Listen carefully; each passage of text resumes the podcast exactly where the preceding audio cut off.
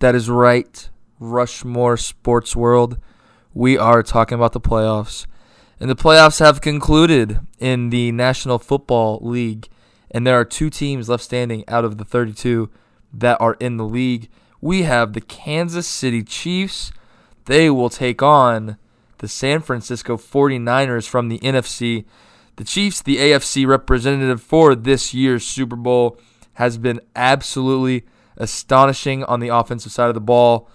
They have combined for a solid 86 points in two playoff games, and they just cannot be stopped. Patrick Mahomes, my boy Patty, is putting up insane numbers.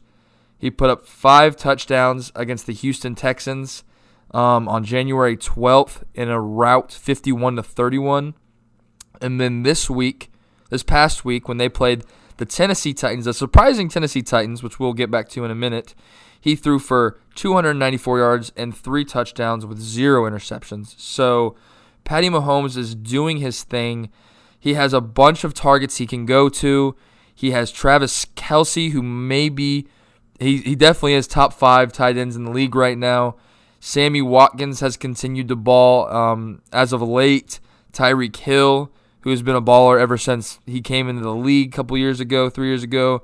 Mecole Hardman, who did not have the best game against Tennessee, but has been a firecracker on the offensive side of the ball for the Chiefs. And in Andy Reid's scheme, he is doing a fantastic job of utilizing all of his weapons. Um, the only downside is they need a defensive presence on the other side of the ball because right now it is just absolutely pathetic. It is almost as pathetic as watching Akron and UMass play in a college football game. Sorry, Jackson Dyer. As you all know, if you haven't known this and you're just tuning in for the first time, we have to my left Grant McClendon, to my right Jackson Dyer. These are two co hosts of the Rushmore Sports Betting Podcast brought to you by the thebulldoginquirer.com. And we are missing Nick Frias tonight. Um, Nick Frias, I know you're going to listen to this because I'm going to send you the link first. Screw you. We hate your guts. And you might not ever come on the podcast again. But, anyways, I just talked about the AFC game. Grant, give me a little bit information of the NFC game. Uh, the NFC, past two NFC games that the San Francisco 49ers have played in, um, it being against the Green Bay Packers, and then in the route, the surprising route. Grant, give it away. Mostert had 29 carries for 220 yards. I mean, Garoppolo only threw eight passes and completed six of them even though they do have explosive receivers such as George Kittle at the tight end position, along with Travis Kelce, he's top five in the league, I would say. Deebo Samuel, who is easily a top five rookie in the league right now, he's been explosive running the ball and at the receiver position in the slot. So, I mean, I really don't know. The Super Bowl will definitely be interesting to see if the Chiefs will have a defensive presence, as Brendan talked about, and see if they can slow down the running game. But if they cannot slow down the running game, then I mean it's going to be ugly. Honestly, Mostert might get 35 carries in the Super Bowl if the Chiefs can't stop the run. I mean, if they stack the box, then Garoppolo will throw it. If they have four in the box, then they'll just run it down their throat. So I mean, Kyle Shanahan is definitely an offensive genius. We all know this. Obviously, with the Falcons and head coach in his second year of the 49ers. I mean, he's back in his second Super Bowl. We all know what happened last time he was there. We're not going to talk about that. Yeah, I mean, the 49ers all year, dominant offense, and their defense, don't sleep on that either. I mean, the back end at the secondary position, they are very good. Richard Sherman, Richard Sherman has come out of his shell after leaving uh, Seattle, and he's turned into a Pro Bowler this uh, this season. So I mean, watch out for the 49ers. Alrighty, and Jackson Dyer, let me just get your opinion on the Chiefs season and how well they did um, overall. They finished the season at 12 and 4, obviously. Um, had a couple slip ups, but they had good wins um, against the, the Chicago Bears when they beat them 26 to 3. They also beat the New England Patriots, Tom Brady and Bill Belichick, the dynasty over there. They beat them on the road at Gillette Stadium um, later in the season. So, Jackson, just tell me a little bit about the Chiefs and how they got here and how they got to the Super Bowl. Uh, it's no secret they're here on the back of Andy Reid and Patrick Mahomes. And Mahomes actually had I don't remember how many games he was hurt, but he definitely missed a game here and there, and he wasn't healthy or 100% all year. But now that he's back in the starting job after coming back from injury, he looks a lot more comfortable the last couple weeks. Uh, a lot of people were talking about how it might. It's good that you always get want to get the first round bye, but this might get them out of the swing of things when they're playing such a hot Titans team. But it didn't seem to matter. They've kind of started slow the last two weeks, but once the offense gets clicking, it's tough to And everyone's been talking about the 49ers offense and how good the run game is. But the Chiefs' passing attack is just as good. Uh, like I said, they're 12 and 4 this year. Their losses are all pretty good. And even in those losses, Mahomes played pretty well. Uh, one of the losses to, was to Green Bay, who was another, you know, championship weekend team from the NFC, and they played that without Mahomes and almost still almost won. So offense outside Mahomes, like Brendan was saying, is loaded with players all over the field that can hurt you. The Mecole and Tyreek Hill, you try to cover one, but the other one's going to be flying down the sidelines, and they're both super fast. But yeah, it all comes back to the defense.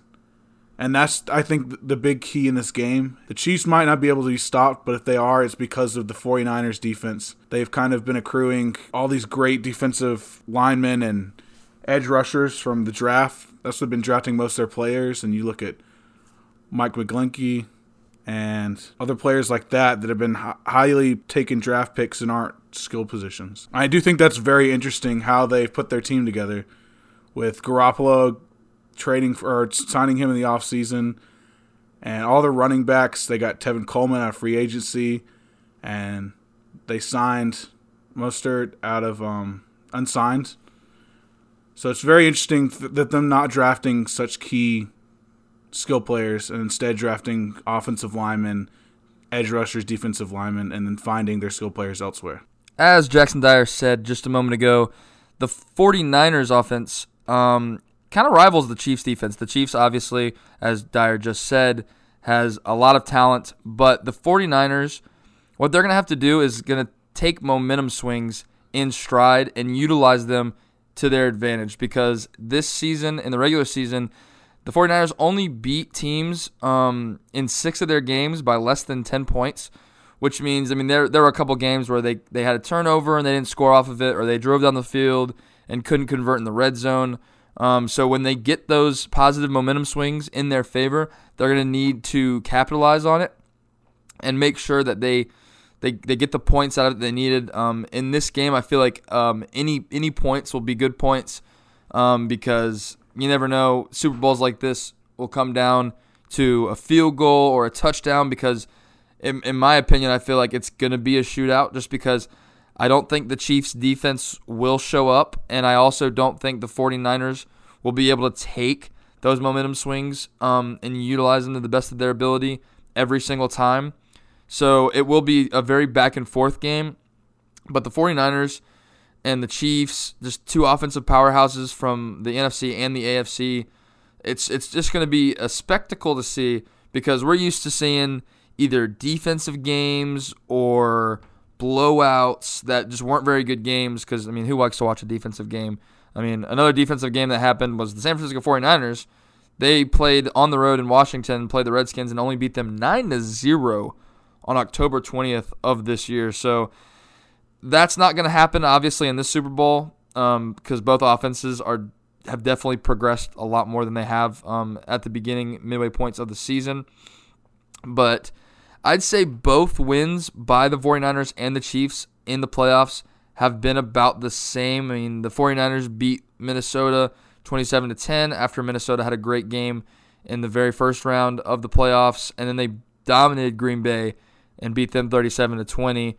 Jimmy Garoppolo hasn't had to do a lot. Um, that's going to be another key factor for the 49ers.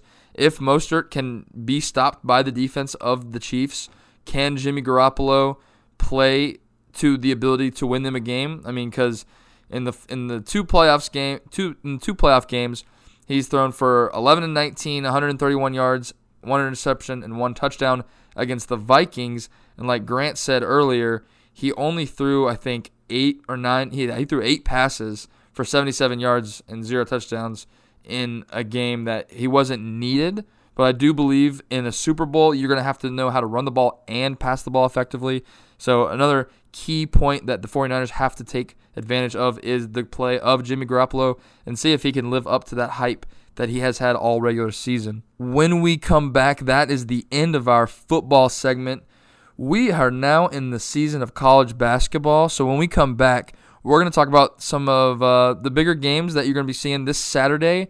Um, it is we are recording this right now on January 22nd, and the games that we'll be discussing will be played on January 25th. Um, we're going to go over 10 big games um, of ranked teams that you could possibly make some money off of. We're going to pick money lines and see how well we do. And then at the end of this first episode of season two of the Rushmore Sports Betting Podcast, we're to send you off with a little bit of our uh, March Madness early predictions on who, who might go far and who might be a dark horse team. So stay tuned.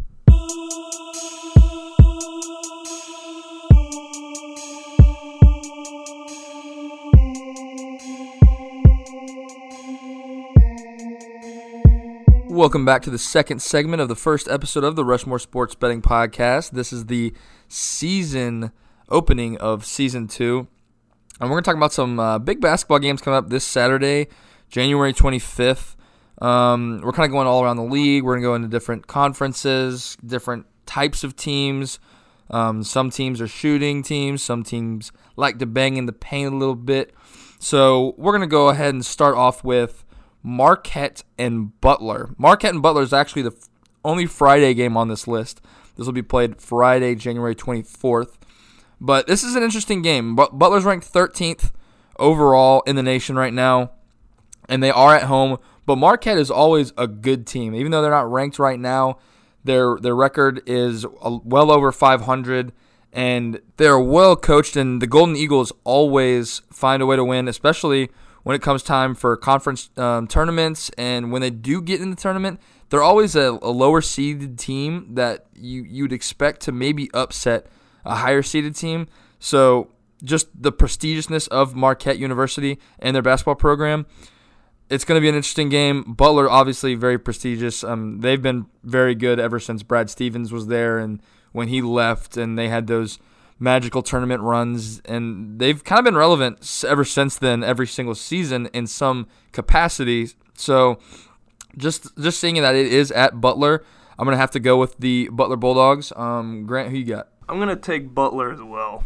I normally like the Golden Eagles to start a little chaos. Uh, them and Providence are kind of my dark horse te- teams normally every year when I just have a feeling that they can beat one of these better teams. But this year, I like Kamar Baldwin, my fellow Winder resident, and I like the Butler Bulldogs too much. Speaking of your other dark horse team, the Providence Friars take on number nine in the nation, Villanova, this Saturday, and it is at Providence. So, Jackson Dyer, tell me this: with a team as good as Villanova and as good of a uh, coach as as they have, do you really think the Friars are going to pull one out this Saturday, or do you think Nova Nova routs them in a in a very lopsided game? Because that's what I think is going to happen. I'm picking Villanova. Like I said, I normally like to pick Providence, uh, especially in the Big East tournament every year. I, I always pencil them in to go a long way, but this year I don't think they're very good, and Villanova is a very good team this year. So I'm going with Villanova. I'm going to agree with Brendan and Jackson, and I'm going to take Villanova. They're nine and one in their last ten, and ever since they beat Kansas at home over the Christmas break, they've been rolling. So give me the Wildcats. Next up on the list, we have my usual favorite dark horse team. Obviously, since I am a fan of the Big Blue, we got Michigan playing at home against the number 21 team in the nation, Illinois, and the Fighting Illini. And honestly, you know, I like my Michigan Wolverines, but they've been playing so bad as of recent. They just lost t- tonight to Penn State, I think, for the second time this season. And after starting off the season, winning um, their opening tournament and beating some very good teams, they have just fallen off a cliff, it seems like, and are just spiraling out of control right now. Um, but that's that's what usually happens. The this Michigan team, especially being coached by Juwan Howard in his first season, um, it's kind of hard to see if they're going to mesh together right away or if it's going to take them a little bit of time. But usually this is kind of what happens. They they're very mediocre throughout halfway through the season, and then Big Ten play starts and the tournament starts, and they they make those deep runs pretty much almost every year. So I'm gonna have to go with the Fighting Illini as of right now, just because I don't think Michigan is there yet. But look out for Michigan in the later parts of the season. Grant, who do you got? I'm gonna take the Wolverines mainly because Illinois. This is the. I mean, they've been relevant, but Illinois hasn't been in the NCAA tournament for years, and I just think Juwan Howard, even though it is his first year coaching, I believe that Michigan's experience. I mean, they have four or five seniors on the team, so I just believe that their experience will win them this game. So give me the Wolverines. I'm also taking the Wolverines, but for a different reason. I think they're the team that you have every year that's very good, but also has so many problems. And I think you should not bet on them at all because there's no telling what you're going to get. But I think after losing to a tough game to Penn State tonight, I think they're going to bounce back on Saturday, prove to everyone that no one knows what they're talking about, and beat a good Illinois team. Yeah, Jackson just mentioned that Michigan usually in any game they play is not a team that you should probably bet on or against, uh, just because of how up and down that they play. Um, so obviously we're, we're we're picking these games, but there are some games you should just not bet on. Michigan, I'd stay far away from that one and the money line. But games like Villanova against Providence, I'd put money line on Villanova and money line on Butler versus Marquette. Like I said, this isn't a game that I think you should bet on personally. The Clemson Louisville matchup. Louisville's number six in the nation right now, and it is at Louisville. But Clemson has owned the state of North Carolina as of recent. They dist- they beat Duke in a very shocking upset, and they they beat North Carolina for the first time ever at UNC Chapel Hill.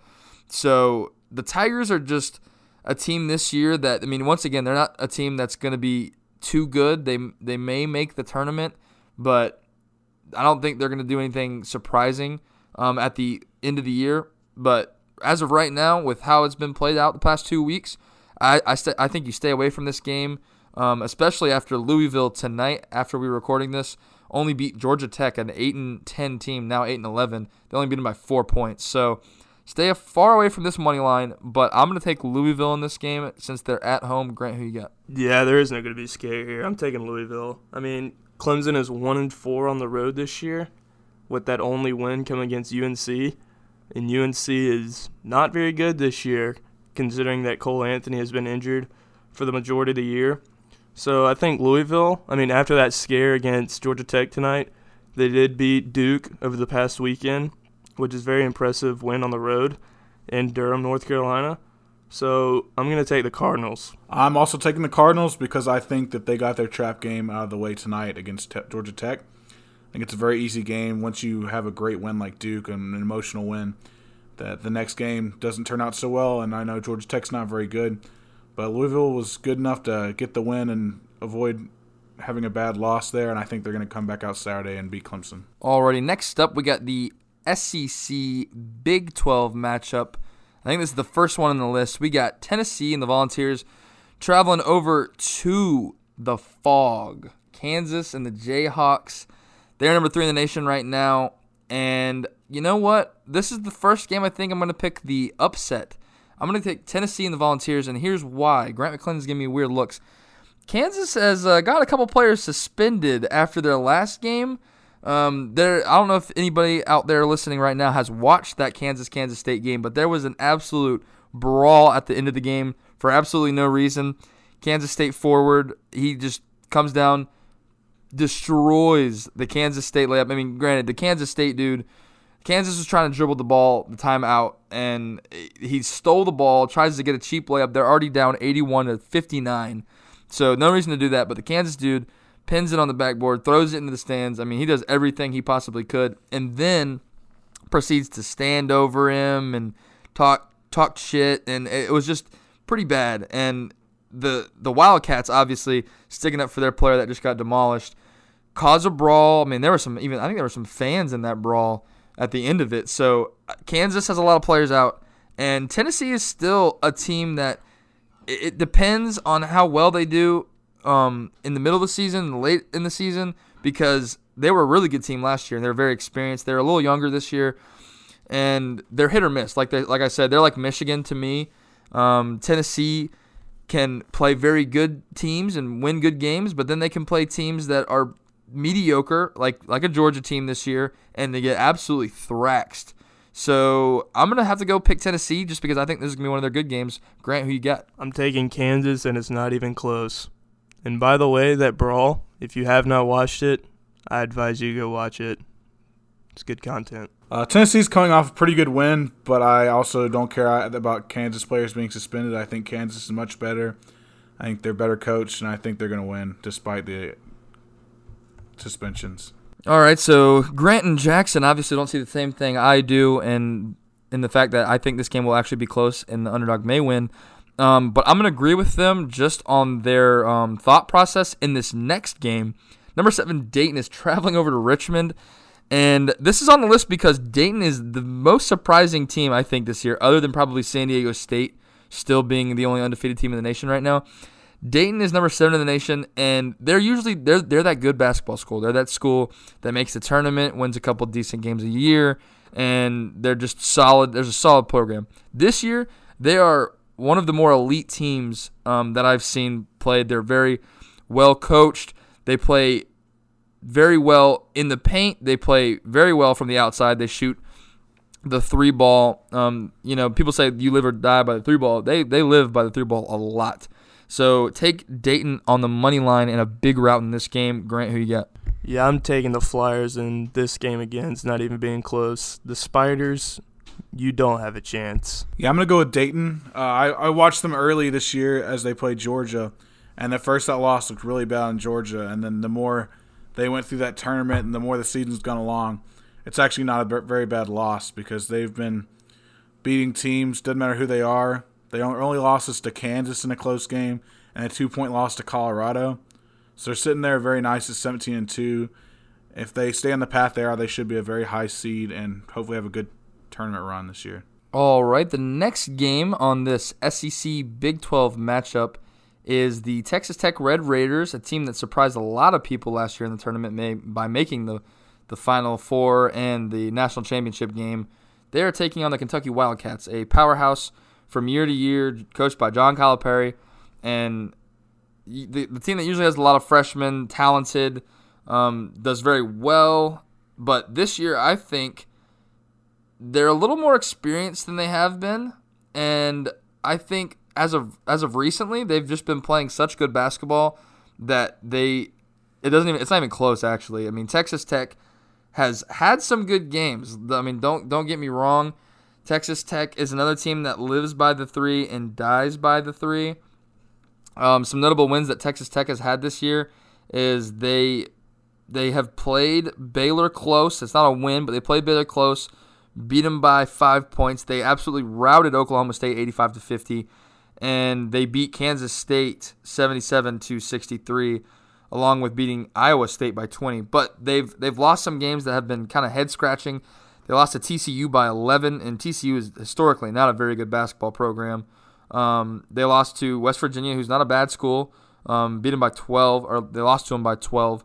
So I think Texas Tech has just been too up and down, and the 12 and 6 Red Raiders are going to get beat by at least 10 this week. This is a game I wouldn't put money on the money line, um, but wait and see what that spread comes out. Um, and if that spread is anywhere from minus six for can for Kentucky or above or below, I would go ahead and take them. This is really the first most intriguing game so far on the list to me because I do think I think Texas Tech wins this game.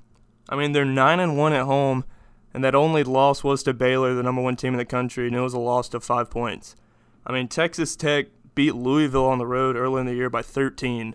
They won that game pretty easily, and Louisville's ranked number 6. And if you look at Kentucky, I mean, they've struggled on the road. I mean, they've won those games, but they've struggled. I mean, Georgia, watching that game, honestly, Georgia should have beat Kentucky.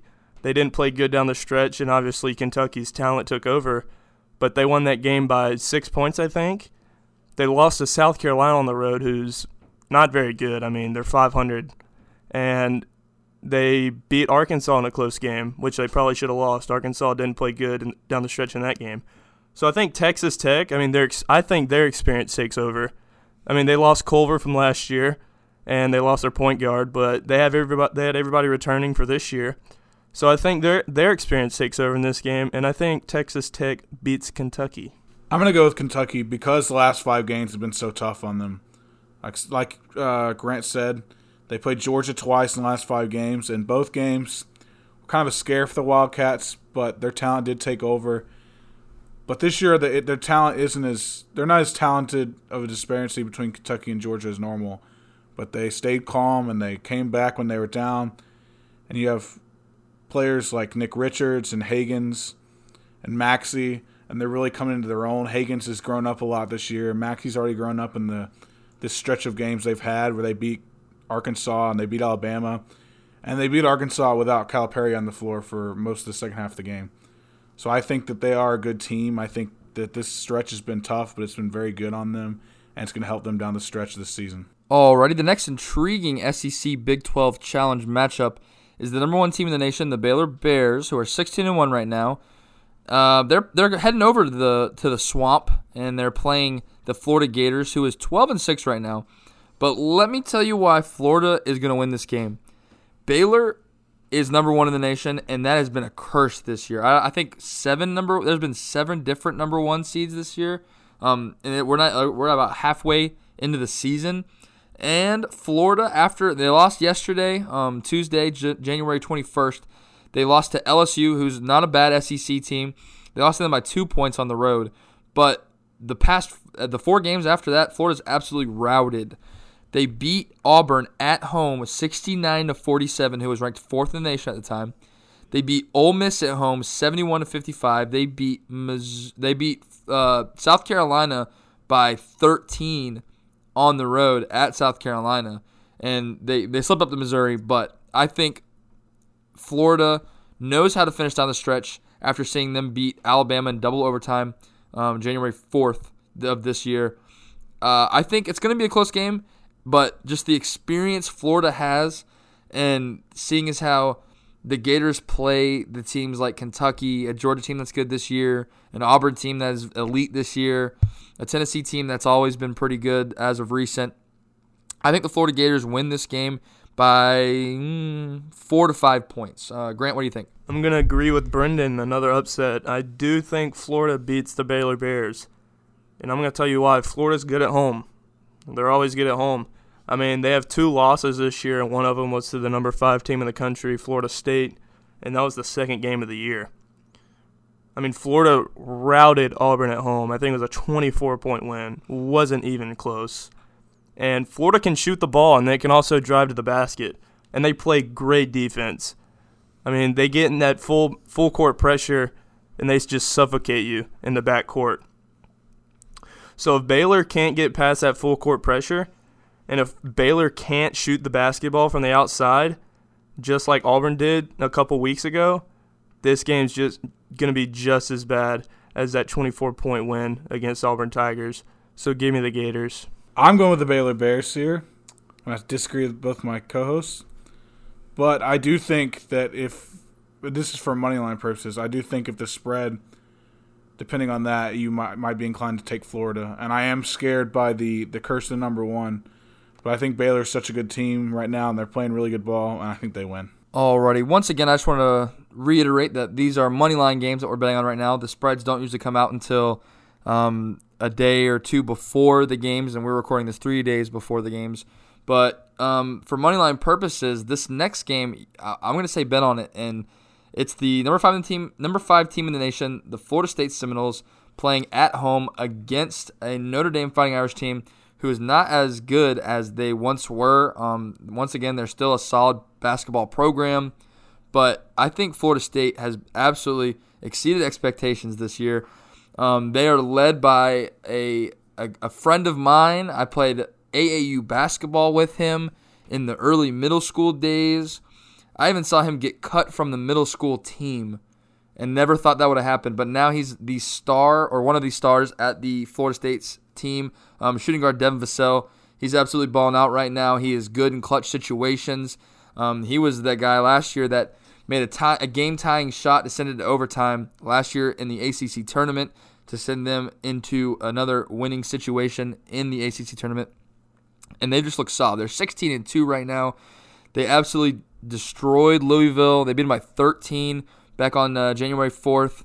They've handled Wake by 10. They beat UVA by 4. They beat Miami in overtime by three or by four points. So Notre Dame being 11 and 7 right now, not playing their best basketball and not being as good as they once were, I think Florida State absolutely dominates and beats them by about 10 points. Take Florida State on the money line. Grant, who you got? Yeah, I got Florida State big only because again, I mean, another team that's good at home. They're undefeated at home this year. They're 10 and 0, and they did they do have quality wins such as Louisville, Miami, and Virginia.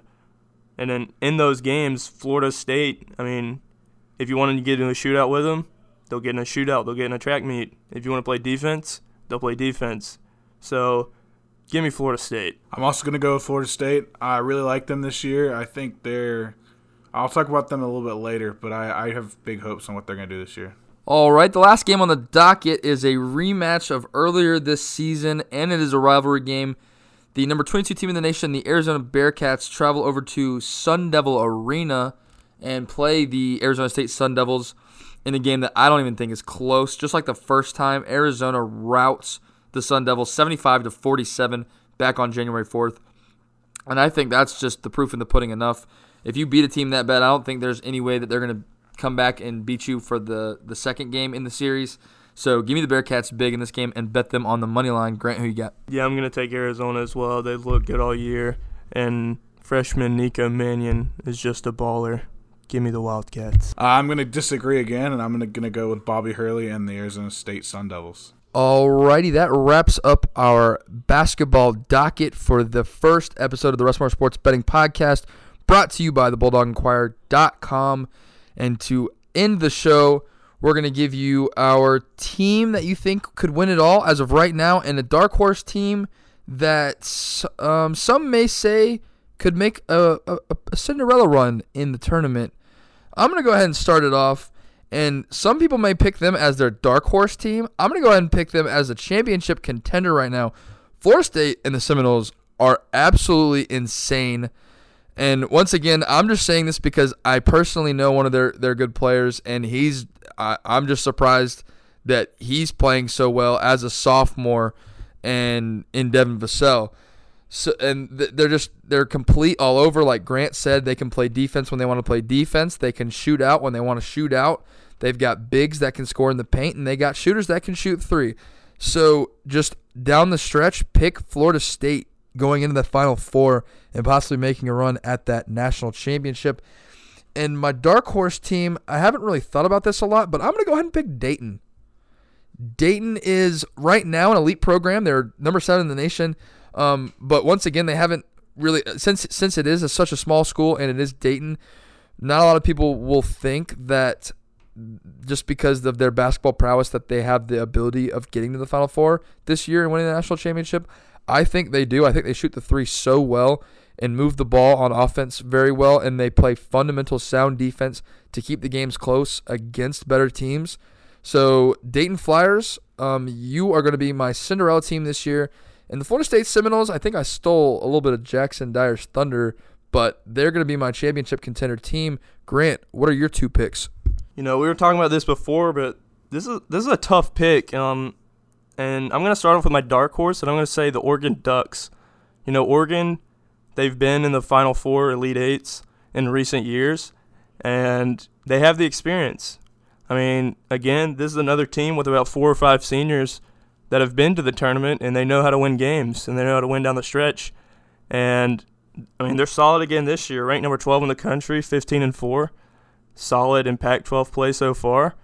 And you know, I think if they do play well down the stretch, and if they do play well down in conference play, and get a decent seed in the NCAA tournament, then I do think they can make a Final Four run and maybe surprise some people. So I am going to take the Oregon Ducks as my dark horse. And as my favorite, I know it's going to sound cliche, but I'm I'm going to go with the Duke Blue Devils. I mean, you can't go wrong. You Let's cannot go, go wrong with Coach K, Coach K in the NCAA tournament. As we have seen in past years, they've been super, super young. This year, they have all the experience in the world. I mean, I don't. They have a freshman, of course, Cassius Stanley in the starting lineup, but everyone else is sophomore, junior, senior. Cassius Stanley has played well throughout the year, and he's shown that he that he is a top 10 draft pick in next year's NBA's draft. And I mean, like I said, you can't go wrong with Coach K in the NCAA tournament. So if they stay healthy, if they play well for the rest of the year in conference play, maybe win the ACC championship, get a number one seed, I think they can make that Final Four run and possibly win the championship. So number one key for Duke is staying healthy, but their experience, I think, will lead them for the rest of the year, and I think that'll ultimately lead them to maybe a championship, uh, championship run in late March, early April. Uh, my favorite for this year is the Gonzaga Bulldogs. Uh, they have a very easy schedule, so I think they're going to start playing very good ball, and they're not going to be trying to just beat a great team, but I think they're going to try to be the best team they can in each week. Uh, I only see them losing like once or twice more. I think they have a great record, and they lock up the one seed very easily because they've kind of earned that respect the last couple years. They've finally been being made one seeds, so I definitely think they'll be a one seed this year. My dark horse is the Seton Hall Pirates, actually, because I don't think they get as much respect as they deserve. Um, they've always they're always pretty good every year in the Big East, and they normally make the tournament. But this year they're starting on such a run now. The last couple weeks, uh, they start off with a win against Maryland, who was ranked very high at the time, and then they rattle off a bunch of six wins in the Big East. And I think for basketball purposes, you should look at the Big East the way we look at SEC for football. Uh, they beat DePaul, they beat Georgetown, Xavier, Marquette, Butler, St. John's, Providence. And they have to play a bunch of these teams over. They play Butler again in February. They play Villanova twice.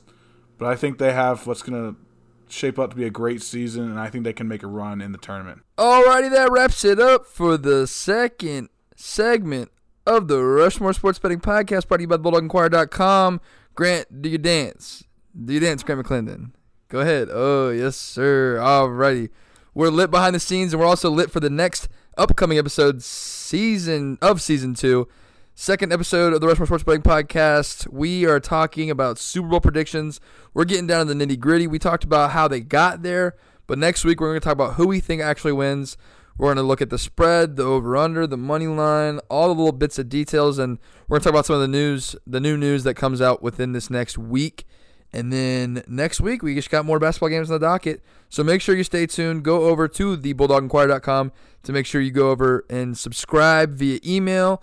Get some email updates on all the content, the sports betting content that you all desire. And as as we all know, uh, this is located in Athens, Georgia. Um, we are all UGA students, so if you're interested in some UGA football news, um, is, is what it's predominantly focused on. Go ahead. There's some good articles about that. Um, we got some interesting, interesting inside info that comes out a couple times um, every two weeks on my uh, on my recording on on Twitter. And just before we go, Mr. Wiseman and the Memphis Tigers absolutely gets destroyed by Tulsa, and a game. Uh, dude, it doesn't matter if the game's over. There's no way they come back. No, I know, but no, I know, no, I know it's still not over. But it's it's it's they're getting destroyed by 50 points by Tulsa, dog. All right, that's some good info to end on. So if you ever think about betting on Memphis, just remember they got beat by Tulsa by at least 50 points. So good night, or good afternoon, or good morning to whenever you listen to this. Thank you for tuning in. Make sure you share and go follow Brendan underscore Kerner for UGA updates on Twitter. Some insider information, like as I was saying before we got interrupted by the uh, uh, uh, ass whooping that uh, Tulsa and the Rockets are giving. So stay tuned. Have a great time listening to anything else you listen to, music or sports. Grant is doing this little weird stomach thing, and I think Memphis after the game is going to do a little stomach thing and absolutely yak about how bad they played. Good night. Uh, playoffs? Don't talk about playoffs. You kidding me? Playoffs?